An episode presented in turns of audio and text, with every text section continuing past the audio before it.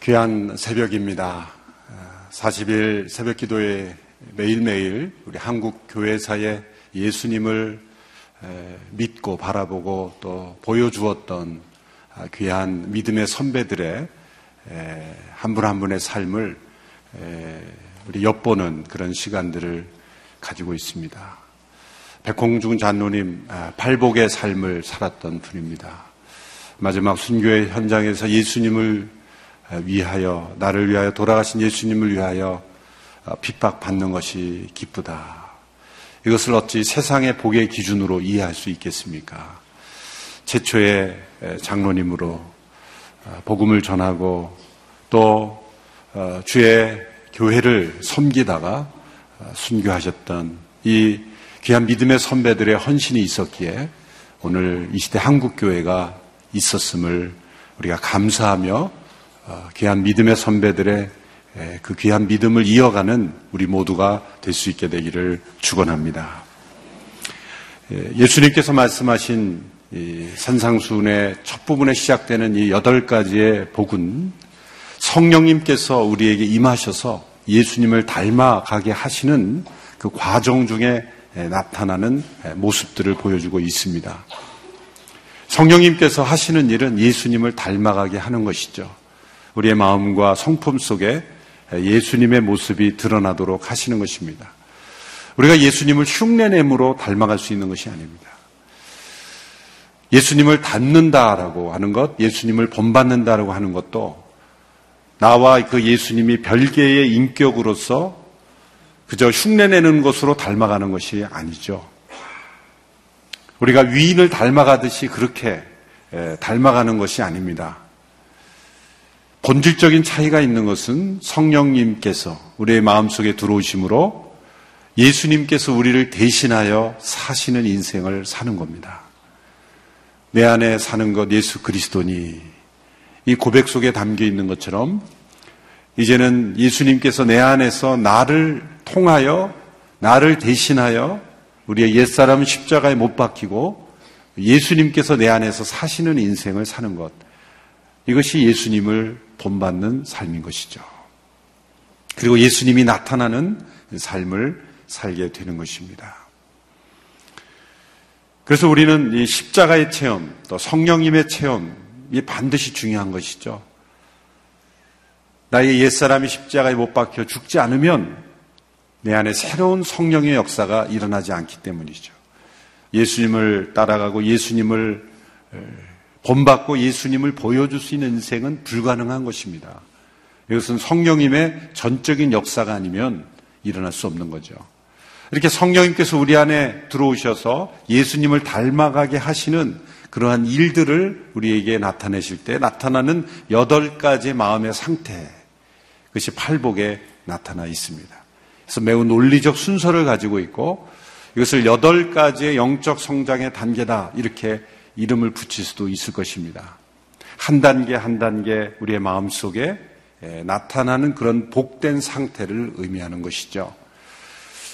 이 8가지 상태가 우리가 성령 충만한 가운데 있을 때 동시적으로 나타나기도 하고 때로는 부분적으로 나타나기도 하지만 이것은 다 연결되어 있는 상태다라는 것을 우리는 잊지 말아야 하는 것입니다. 성령님께서 임하시면 제일 먼저 우리의 심령의 가난함을 경험합니다. 자기 자신에 대하여 절망하는 거죠. 나 자신을 믿고 의지해서는 살아갈 수 없다는 그런 인생이라는 것을 깨닫고 주님을 의지하게 됩니다. 그러므로 우리는 하늘나라, 이 땅에 임한 하나님 나라를 경험하게 되는 거죠. 그 영혼은 자신의 상태에 대해서 슬퍼합니다. 자신 안에 있는 죄와 이 세상의 상태에 대해서 슬퍼합니다. 그래서 성령님께서 우리와 함께 슬퍼하시는 그 성령님의 위로를 경험합니다. 하늘의 위로를 경험합니다. 그 영혼은 그 마음이 온유해집니다. 이제는 나의 뜻이 아니라 하나님의 뜻에 전적으로 순종하며 살아가고자 하는 그런 내적인 힘을 가지죠. 그것이 온유함입니다. 다른 사람에 대해서도 자기의 주장을 주장하기보다 하나님의 뜻이 무엇인가를 먼저 분별하는 마음으로 자기를 내려놓을 줄 아는 그런 온유함. 온유함은 자신의 고집을 하나님의 뜻 앞에 내려놓는 것, 그것이 온유함이죠. 그 온유한 자는 땅을 기업으로 얻을 것이다. 내가 차지하고 또 내가 쟁취하는 인생이 아니라 하나님께서 유업으로 주시는 그러한 인생, 하나님께서 맡겨주시는 인생, 하나님께서 허락하시는 그러한 유업을 따라 살아가는 인생을 사는 거죠. 그의 영혼 속에는 의에 대한 목마름과 굶주림과 그리고 갈망이 있습니다. 무엇인가를 갈망한다는 것은 무엇을 의미합니까? 무엇인가를 에 대하여 그 줄이고 목마르다는 것은 무엇을 의미합니까? 그것은 원래 있어야 하는데 없기 때문에 찾는 거죠. 목마르다는 것은 내 안에 수분이 있어야 되는데 부족하니까 목마름을 느끼는 거죠. 의에 대하여 줄이고 목마르다는 것은 성령님께서 우리의 가운데 임하시면 우리의 양심에 요구하시는 거예요. 의가 있어야 하나님 앞에 설 수 있다. 하나님 앞에 서려면 너에게 의가 있어야 된다. 그런데 우리 안에 의가 없거든요. 그러니까 줄이고 목마른 거예요. 우리가 만들 수 있는 의가 아닙니다. 결심하고 결단해서 철저한 인생을 산다고 의로워지는 것이 아니죠. 이것은 우리에게 값없이 더딥혀 주시는 의로움. 그 한자 의라는 단어 한자를 보면 참 신기한 것이 위에는 양이고요. 그 부수가 양이고 아래는 나아입니다. 내 위에 양이 있는 거예요. 그것을 한자로 의입니다. 뭔가 연관이 있지 않고는 이런 단어가 나올 수가 없어요. 내가 양을 짊어지고 있는 그 모습을 의라. 왜 그런 한자가 탄생했을까? 어린 양 예수, 유월절 어린 양처럼 우리를 대신하여 십자가에 못 박혀 죽으신 그분의 보혈로 우리를 덮어주시고 그분이 우리의 의로움이 되신다는 것. 내 의가 아니라 예수님의 의가 나의 의로 전가되는 거죠. 덮어주시는 거죠. 흰 눈을 내리면 온 세상이 다 하얗게 변하듯이 큰 집이든 작은 집이든 어떤 옷을 입었던 어떤 인생을 살던 흰 옷으로 다 덮어주시는 그 의, 그 의를 우리가 덧입게 되어 우리가 배불림을 얻게 되었다. 의에 줄이고 목마른 자에게 간신히 의롭게 해주시는 것이 아니라 넘치는 의로움으로 덮어주시는 그 상태를 경험하게 되는 거죠. 이것이 네 번째의 복이었습니다. 이 네 가지의 상태는 하나님 앞에서의 자신의 상태를 발견하는 거죠. 이제는 나머지 네 가지의 복은 관계 속에서, 공동체 안에서, 다른 사람과의 사회관계 속에서의 나타나는 복된 상태를 우리에게 설명해 주고 있습니다. 이 의로 배불림을 얻는, 하나님의 의로 배불림을 얻는 사람들에게서 나타나는 네 가지의 모습의 상태입니다. 앞에 네 가지의 복이 수동적인 모습이었다면 후반부의 네 가지의 복은 능동적이고 적극적인 상태의 복이다라고 말할 수가 있습니다. 이제 다섯 번째 복입니다. 7절의 말씀 우리 같이 읽겠습니다. 시작. 복되도다 자비로운 사람들이여 그들은 자비를 받을 것이다. 우리가 자비하심을 받으려면 자비를 베풀어야 된다. 이렇게 단편적으로 해석하면 안 됩니다. 하나님의 자비를 얻는 조건은 내가 다른 사람에게 자비를 베풀어야 된다. 이것이 일반적인 종교적 어떠한 설명이죠. 그것은 우리가 행위로 구원을 얻는다라고 말하는 것과 똑같은 것입니다. 이 말씀은 그런 말씀이 아니죠. 자, 이 복의 네 가지의 상태를 연속성으로 생각하면 지금 이 자비로워진 사람은 어떤 사람입니까? 의로 배불림을 얻은 사람이에요. 그런 마음에 가난함도 경험했고 그리고 애통함도 경험했고 그리고 온유한 마음의 상태가 되었고 그리고 이제는 의에 줄이고 목마른 자가 되었다가 위로부터 더딥혀 주시는 하나님의 의를 경험함으로 배불림을 얻은 사람이에요.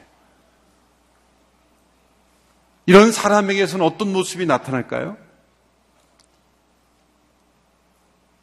누군가 다른 사람을 향하여 대하는 태도가 분명히 바뀌어지는 거예요.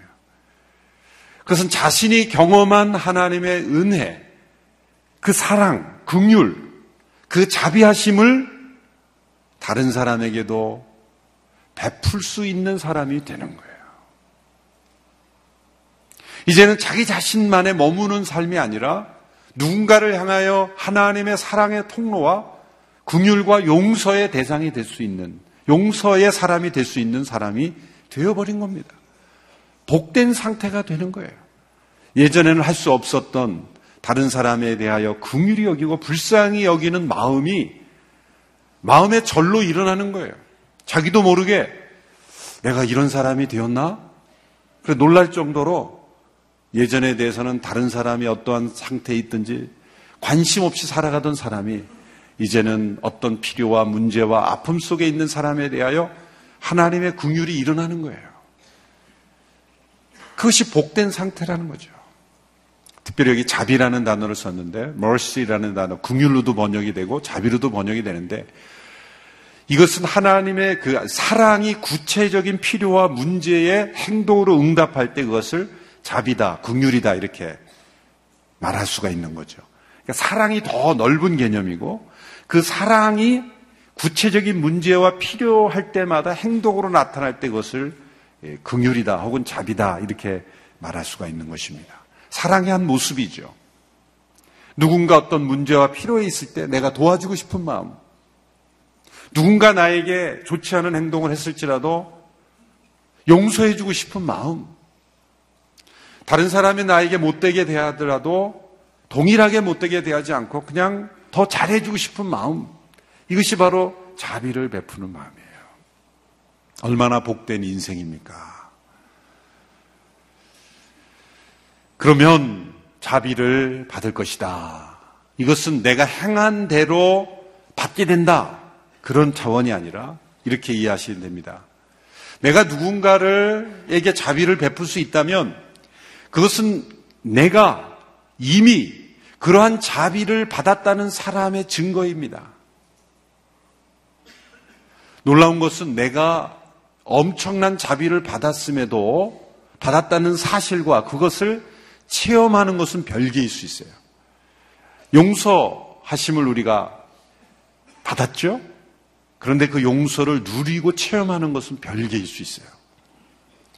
예수 그리스도 안에서 하나님께서 십자가의 희생으로 우리 모두를 다 용서하셨다는 것이 복음 아닙니까? 그런데 그 용서를 누리고 사는 사람은 지극히 적어요. 그 용서의 축복을 체험하는 것은 별개입니다. 용서받았다는 사실과 그 용서를 나의 삶 속에서 체험하고 누리는 것이 별개로 나타난다는 거예요. 그래서 이 말씀이 이해가 되지 않는 거예요.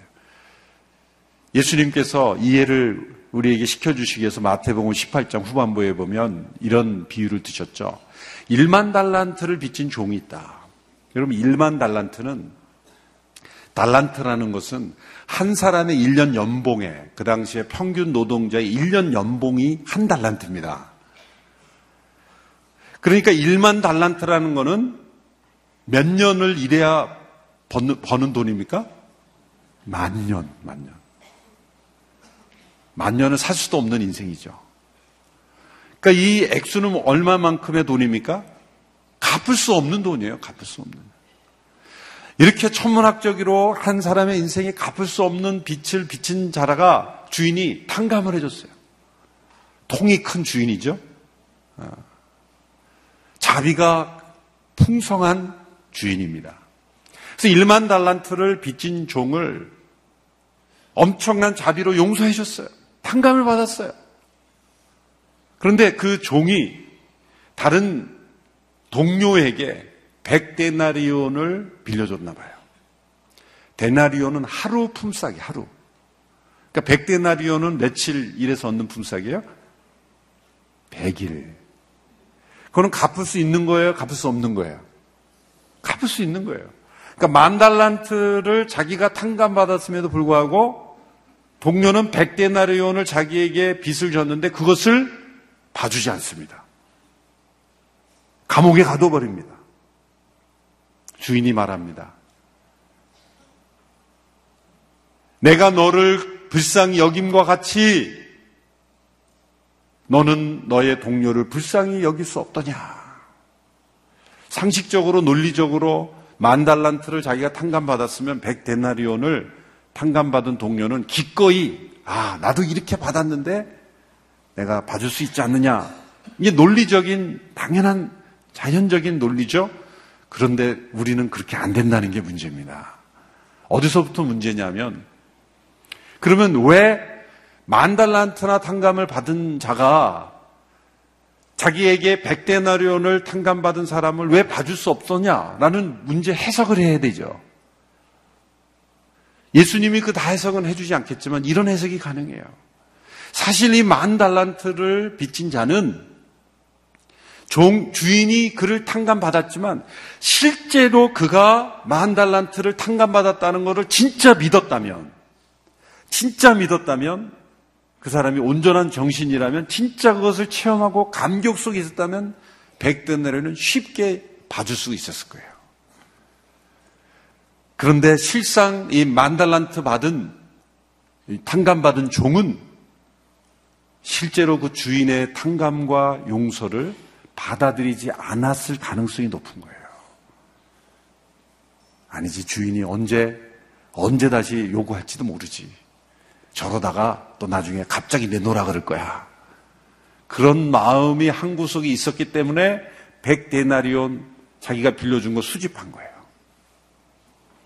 자기가 그 주인이 선포를 했어요. 너 안 갚아도 된다. 탕감이다. 라고 했지만 그 말을 진짜로 믿을 뿐만 아니라 그 믿음이 체험이 돼서 내가 갚아야 되는 10,000달란트를 용서받았다니. 그 감격 속에 있다면 쉽게 다른 사람에게 100데나리온까지 거 나도 받았는데 너에게 못 주냐? 라는 마음이 생겼을 거예요. 그러니까 안 생긴 건 뭐예요? 역으로 뒤집어 보면 자기도 받아들이지 않았다는 거예요. 우리가 하나님께서 우리를 용서하신 것을 생각하면 우리는 10,000달란트가 바로 그런 거예요. 갚을 수 없는 죄를 하나님께서 우리를 그리스도 안에서 그 자비와 긍휼을 베풀어 주셨는데 말로만 알지, 정보로 알지, 체험으로 그걸 누리지 못하는 거예요. 언제 우리가 그것을 진짜 믿는지를 증명하는 겁니까? 누군가에게 자비를 베풀 수 있느냐 없느냐를 보면 알아요. 100데나리온을 빚진 자를 내가 자비를 베풀 수 없다면 그거는 내가 지금 믿고 있지 못할 뿐만 아니라 체험하고 있지 못한다는 거예요. 하나님이 나에게 그 무한한 자비를 베풀어 주셨다는 것을 내가 체험하고 누리지 못하고 있기 때문에 이게 나가지 않는 거예요. 그러면 거꾸로 생각을 하는 거예요. 내가 누군가에게 자비를 베풀고 있지 못하다면 하나님이 나에게 베풀어 주신 자비를 내가 누리지 못하고 체험하고 있지 못하고 있다라는 증거이다. 그러므로 자비를 못 받은 사람처럼 되는 거예요. 주어진 자비, 이미 베풀어진 하나님의 긍휼과 자비를 못 받은 사람처럼 살아가고 있는 인생이 아니냐. 그러므로 복 있는 사람은 자비를 베푸는 사람이다. 왜냐하면 이미 그에게 베풀어진 그 자비를 날마다 누리며 체험하며 사는 인생이기 때문이다. 여러분, 우리가 다른 사람을 대할 때 얼만큼 자비의 긍휼의 마음으로 대할 수 있는가가 내가 받은 하나님의 사랑, 내가 받은 하나님의 용서, 내가 받은 하나님의 자비와 긍휼을 얼마나 내가 누리고 살아가고 있는가, 체험하고 있는가를 증명하는 중요한 기준이 되는 거예요. 그러므로 용납되지 않더라도 믿음으로 그냥 봐줘보세요. 그러면 하나님의 그 자비가 느껴질 거예요. 체험될 거예요. 거꾸로 우리가 경험할 수 있다는 거예요. 바로 이것을 예수님께서 복되다라고 말씀하시는 거예요. 그 다음 복입니다. 6번째 복. 8절의 말씀 시작. 복되도다 마음이 깨끗한 사람들이여 그들은 하나님을 볼 것이다. 여기에 마음이 깨끗하다는 것은 죄가 없다는 말이 아닙니다. 요한일서 말씀에 누구든지 스스로 죄 없다 하는 자는 스스로를 속이는 자다. 하나님을 거짓말하는 자라 만드는 것이다고 말씀하십니다. 예레미야 17장 9절에 보면 만물보다 심히 부패한 것이 인간의 마음이다. 다윗은 내가 죄악 중에 출생하였다. 그런데 어떻게 우리의 마음이 깨끗하겠습니까?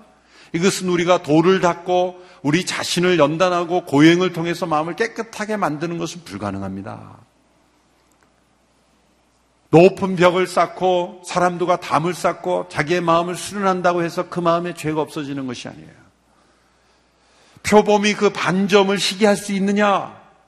구스인이 그 피부를 희게할 수 있느냐? 이 구스인은 그 당시에 에티오피아죠. 피부가 검은 흑인이 그 피부를 희게할 수 있느냐? 요즘 어떤 사람은 그럴 거예요. 요즘 성형 기술은 희게할 수 있습니다. 그 검은 피부를 희게할 수 없듯이 표범의 반점을 지울 도 없으시 자연적인 힘으로 지울 도 없으시 우리의 마음속에 있는 죄는 스스로 씻을 수 없다. 스스로 깨끗해진다는 게 아닙니다. 그래서 다윗은 이렇게 고백했죠. 그가 시편 51편에서 하나님 앞에 죄를 고백하면서 내 안에 정직한 영을 창조해 주소서. Create in me a new heart. 내 안에 새로운 마음을 창조해 주십시오.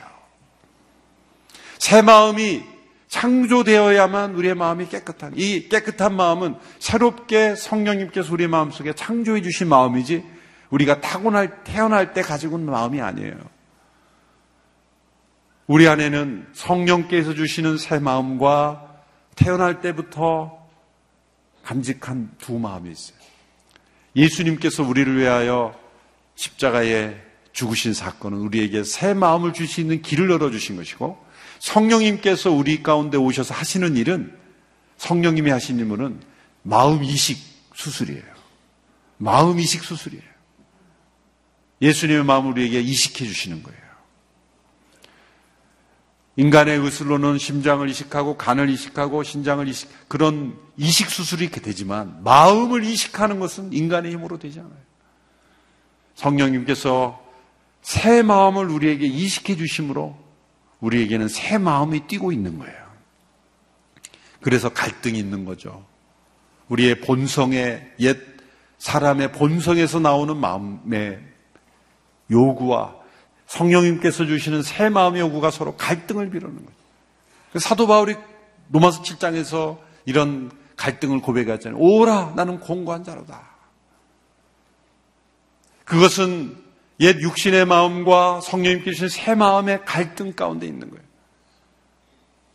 그런데 성령님께서 우리 가운데 하시는 일은 점점 이 성령님께서 창조하신 새 마음이 우리를 주도하는 그런 인생으로 우리를 이끌어가 주시는 거예요. 그럴 때 어떤 축복이 일어납니까? 하나님을 볼 것이요. 이것은 우리의 육신의 눈으로 하나님을 본다는 뜻이 아니죠.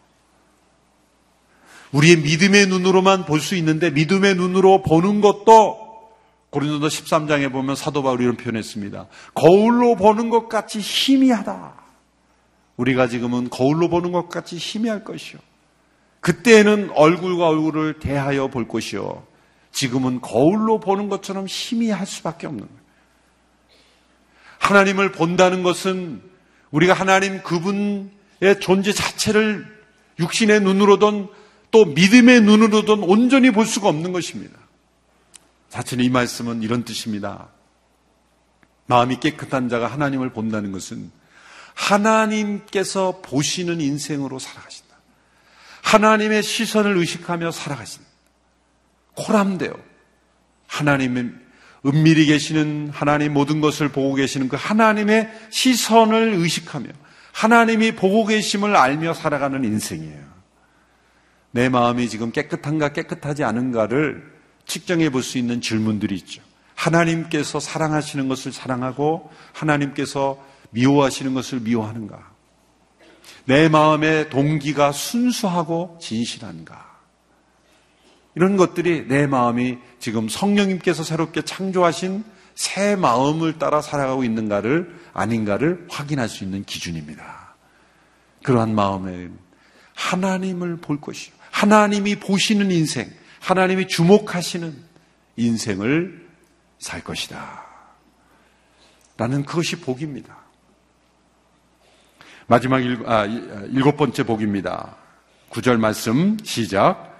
복되도다 평화를 이루는 사람들이여 그들은 하나님의 아들들이라 부를 것이다. 여러분, 이 순서가 매우 중요하다 그랬죠. 마음이 깨끗한 자의 복 다음에 평화를 이루는 자의 복이 나오는 것은, 진정한 참된 평화는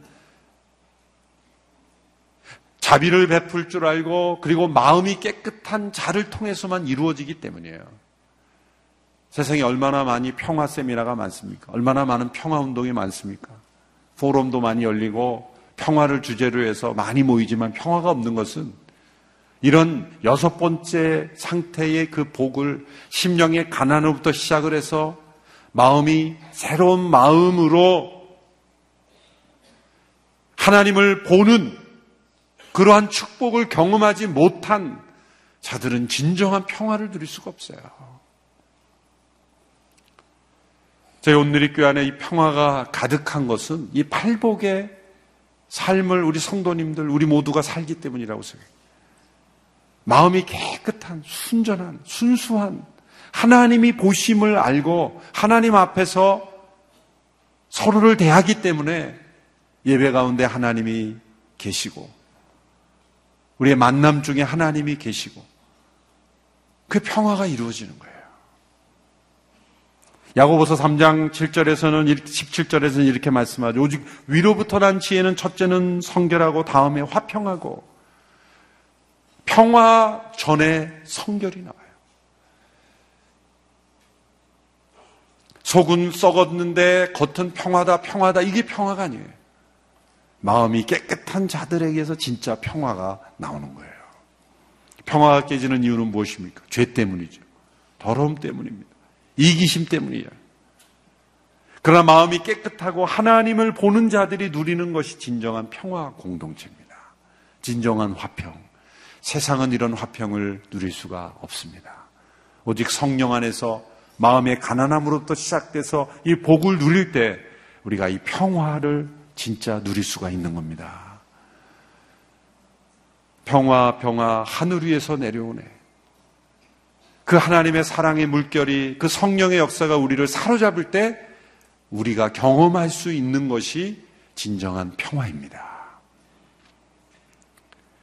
이 평화를 이루는 사람들은 어떤 복이 있습니까? 하나님의 아들들이라 부를 것이다. 이것은 우리가 평화를 이루어야만 하나님의 자녀가 된다는 것이 아니라, 이것도 마찬가지 해석입니다. 우리가 평화를 함께 누릴 수 있는 그런 성령 공동체 안에 있을 때 진정한 하나님의 자녀라 일컬음을 받을 수 있다. 자녀다운 자녀로 인정받는다. 라는 거죠. 이 복의 상태가 얼마나 힘듭니까? 벌써 정말 미움과 다툼이 있는 곳에 참된 평화를 이루려면은 그 미움과 다툼이 일어나는 그 원인, 그 원인을 제거해야 돼요. 그건 죄예요. 씻음 받아야 돼요. 그럼 어디서부터 시작해요? 어디서부터 시작해야 됩니까? 뭐 평화 조약을 맺어서 우리가 평화하자 약속 맺기, 이게 안 됩니다. 마음의 가난함부터 시작해야 돼요. 한 계단 한 계단. 마음의 가난함, 슬퍼함, 그리고 온유함, 자신을 내려놓고, 그리고 의가 무엇인지를 추구하고, 의에 줄이고 목마른 자가 되고, 그리고 하나님께서 주시는 그 자비를 서로에 대해서 베풀고, 그리고 정결한 마음으로 돌아가야 돼요. 정결하지 못한 마음으로는 절대로 평화가 이루어지지 않습니다. 앞에서는 평화 사인하고 뒤로는 욕하고 그렇게 되는 거예요. 앞에서는 화난 얼굴로 평화롭지만 뒤에 가면은 또 다른 얼굴 나오면서 저거 아닌데 저거 이름은 안 돼. 두 얼굴을 가지게 되는 거예요. 마음이 정결할 때만 진짜 평화가 이루어지는 거예요. 앞에서 한 말과 뒤에서 한 말이 같아야 평화가 이루어지는 거예요. 왜 이 세상의 정치를 보면은 이렇게 시끄럽고 어지러운지 아세요? 간단합니다. 앞에서 한 말과 뒤에서 한 말이 다르기 때문이에요. 이 사람에게 한 말과 저 사람의 한 말이 다르니까 믿을 수 없고 관계가 깨어지고 평화가 깨지는 거죠. 이 복의 한 단계, 6번째 단계의 복을 누릴 수 있는 자들이 진짜 평화를 누릴 수 있는 거예요. 어느 공동체가 진짜 평화의 공동체가 됐다. 온누리교회가 진짜 평화의 공동체가 됐다면 이 복의 단계를 한 단계 영적인 체험을 하기에 이 평화를 경험하는 거예요. 조약으로, 계약으로, 서명으로, 구호로 이루어지지 않는 것이 평화입니다. 여러분이 평화를 이룬 사람들이 하나님의 아들들이라 불릴 것이다. 이제 마지막 8번째 복이 나와 있어요. 이 복은 세상의 관점으로는 전혀 복이 아닌 복입니다. 이것은 예수님을 위하여 핍박과 고난을 받는 자의 복이기 때문에 10절부터 12절까지 함께 한 세 구절을 같이 읽겠습니다. 시작. 복되도다 의를 위해 핍박을 받는 사람들이여 하늘나라가 그들의 것이다. 복되도다 나 때문에 사람들의 모욕과 핍박과 터무니없는 온갖 비난을 받는 너희들 기뻐하고 즐거워하라. 하늘에서 너희들의 상이 크다. 너희들보다 먼저 살았던 예언자들도 그런 핍박을 당했다. 앞서 영상을 보신 백홍준 장로님, 마지막 순교의 자리에서 예수님을 위하여 핍박받는 것이 너무 기쁘다 그런 고백을 했습니다. 의를 위하여 핍박받는 자의 복입니다. 하늘나라가 그들의 것일 뿐만 아니라 하늘에서 상이 크다. 여러분이 마지막 8번째 복은 2번 복되다 그랬죠. 더블 블레싱이에요. 2번 복되다. 8번째 복은 2번 복되다. 그것은 의를 위하여 핍박받는 사람들이에요. 1번째 복, 마음이 가난한 자에게도 하늘나라가 그들의 것이라 그랬죠. 8번째 복도 의를 위해 핍박받는 자도 하늘나라가 그들의 것이라 그랬죠. 같은 하늘나라입니다. 그런데 여기에는 질적인 차이가 있는 거예요.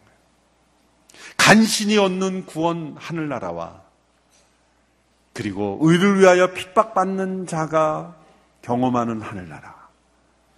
여러분, 도레미파 솔라시도 8개의 음이 있죠. 이 말씀을 보면서 그게 생각해요. 아래에 도가 있고 위에 도가 있어요. 같은 도인데 높이가 달라요. 높이가 다른 것처럼. 그래서 하늘에서 상이 크다. 같은 하늘나라지만 경험하는 차원이 다른 거예요. 내가 구원 받는지 못 받는지 모르고 가가지고 천국 가서 내가 구원 받았네 이렇게 당황스럽게 다니는 사람과 예수님 만나서 처음 뵙겠습니다 그런 사람과 이 땅에서 천국을 살며 그 의를 위하여 핍박받는 데까지 수고한 자들이 받는 하늘에서의 상은 분명 그 질적 차이가 있는 거예요. 천국은 동일한데 우리가 체험하는 그 하늘에서 상이 크다. 그 영광스러움이 다른 거죠. 영광이 다른 거예요.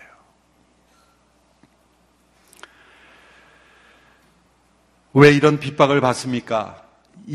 7개 단계의 복을 누리게 될 때 8번째 그 핍박이 오는 거예요. 예수님이 왜 십자가에 못 박히셨습니까? 하나님과 사람 사이에 평화를 이루시려고 하니까 핍박을 받는 거예요. 세상 사람들은 마음의 가난함을 환영하지 않거든요. 온유한 자를 대우하지 않습니다. 자비를 베푸는 사람, 또 의에 줄이고 목마른 사람, 세상적인 기준으로 볼 때는 그렇게 환영할 사람들이 아니에요. 다른 기준으로 살아가기 때문이죠. 평화를 이루려고 할 때 누군가의 희생이 필요한 거예요.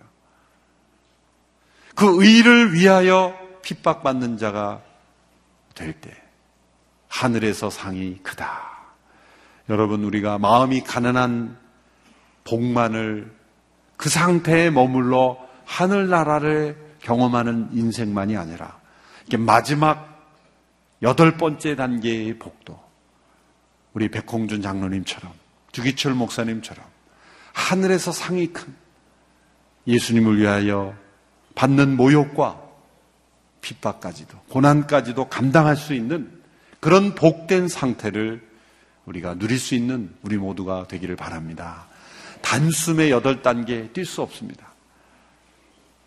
단숨에 8계단을 뛰어오를 수 없듯이 한 단계 한 단계 한 축복 한 축복을 경험하다 보면 어느 순간인가 우리는 그렇게 경험할 수 있는 축복을 누리게 될 것입니다.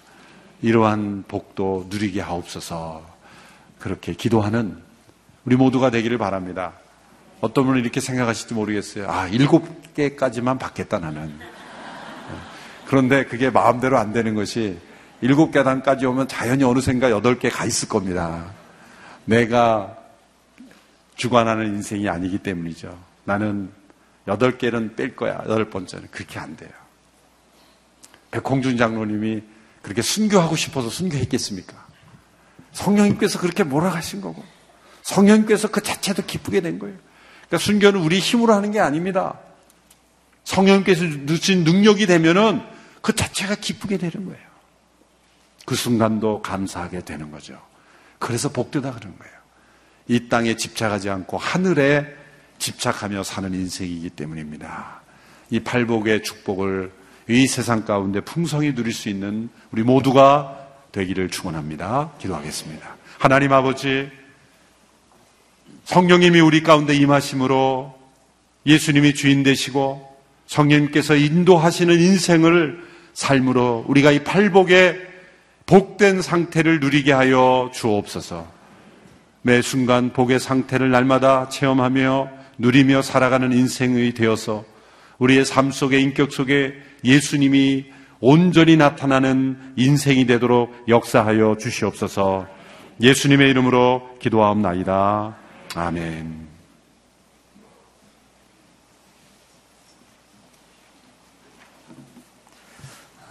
이 아침에 주신 말씀을 붙잡고 함께 기도하기를 원합니다.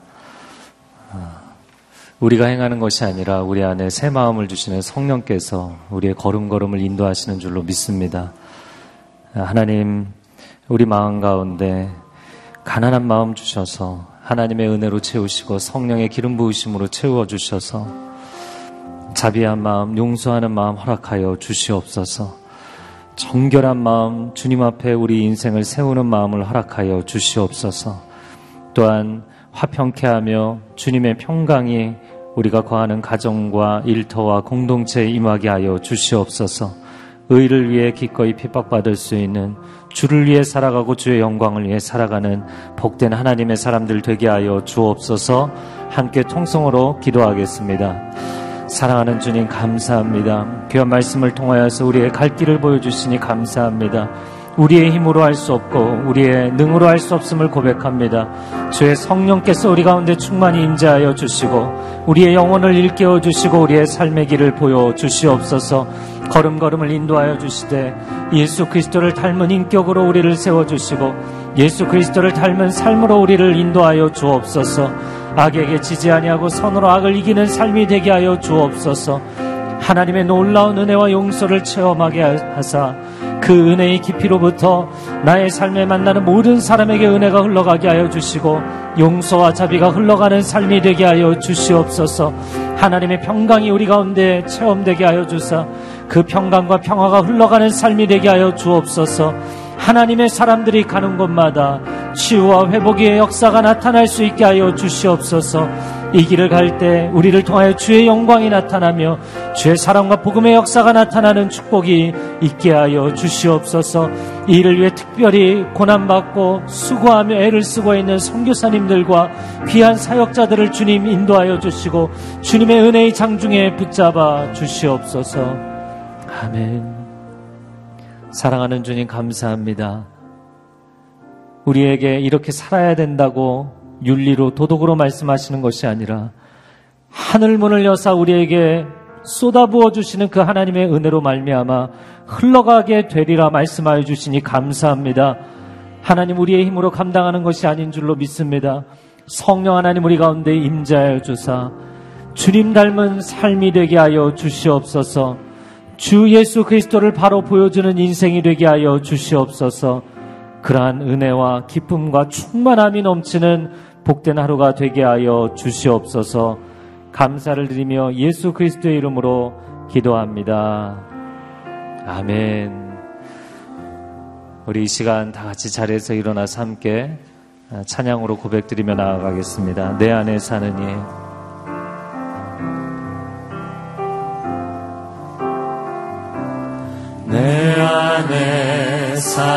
내 안에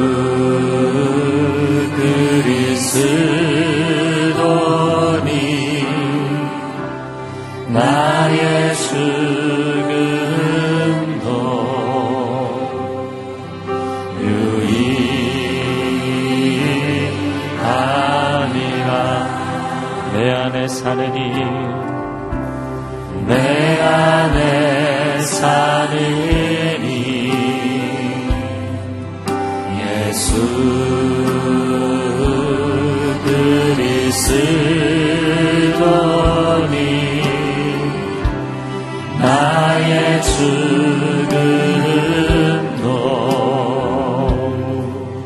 유익하니라.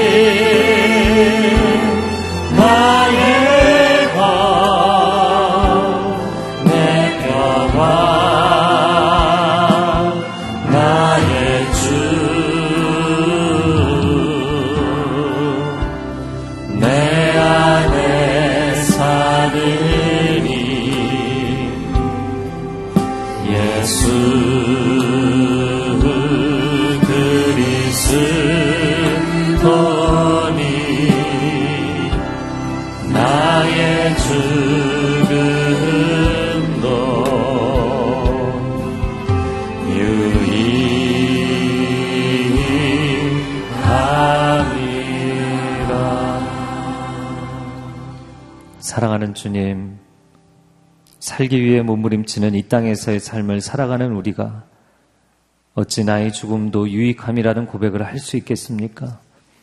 인간적 본성으로는 고백할 수 없는 이 말을 주님 내 안에 거하시고 성령의 부으시는 은혜가 흘러넘칠 때 주님 이 영광의 놀라운 고백의 자리까지 우리의 삶을 인도하실 줄로 믿습니다.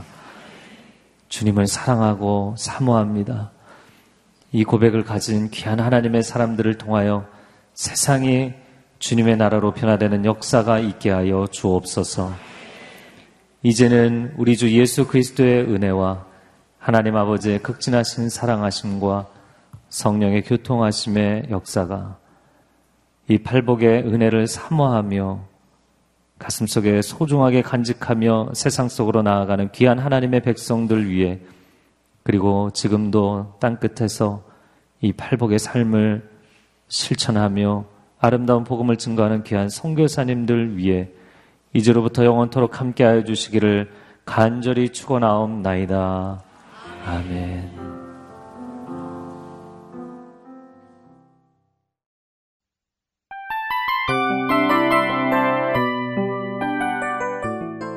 이 프로그램은 청취자 여러분의 소중한 후원으로 제작됩니다.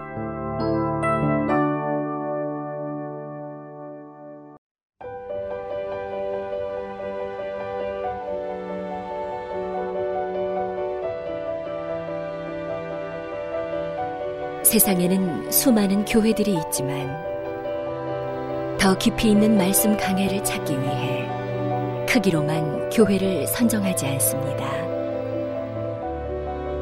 보다 좋은 영적 콘텐츠를 더 많이 나누기 위해 방송비를 받지 않습니다. 1년 365일 복음만 전하고 싶어서 우리는 광고를 하지 않습니다. 온누리의 복음을 땅끝까지 CGN TV와 함께 땅끝 선교사가 되어주세요.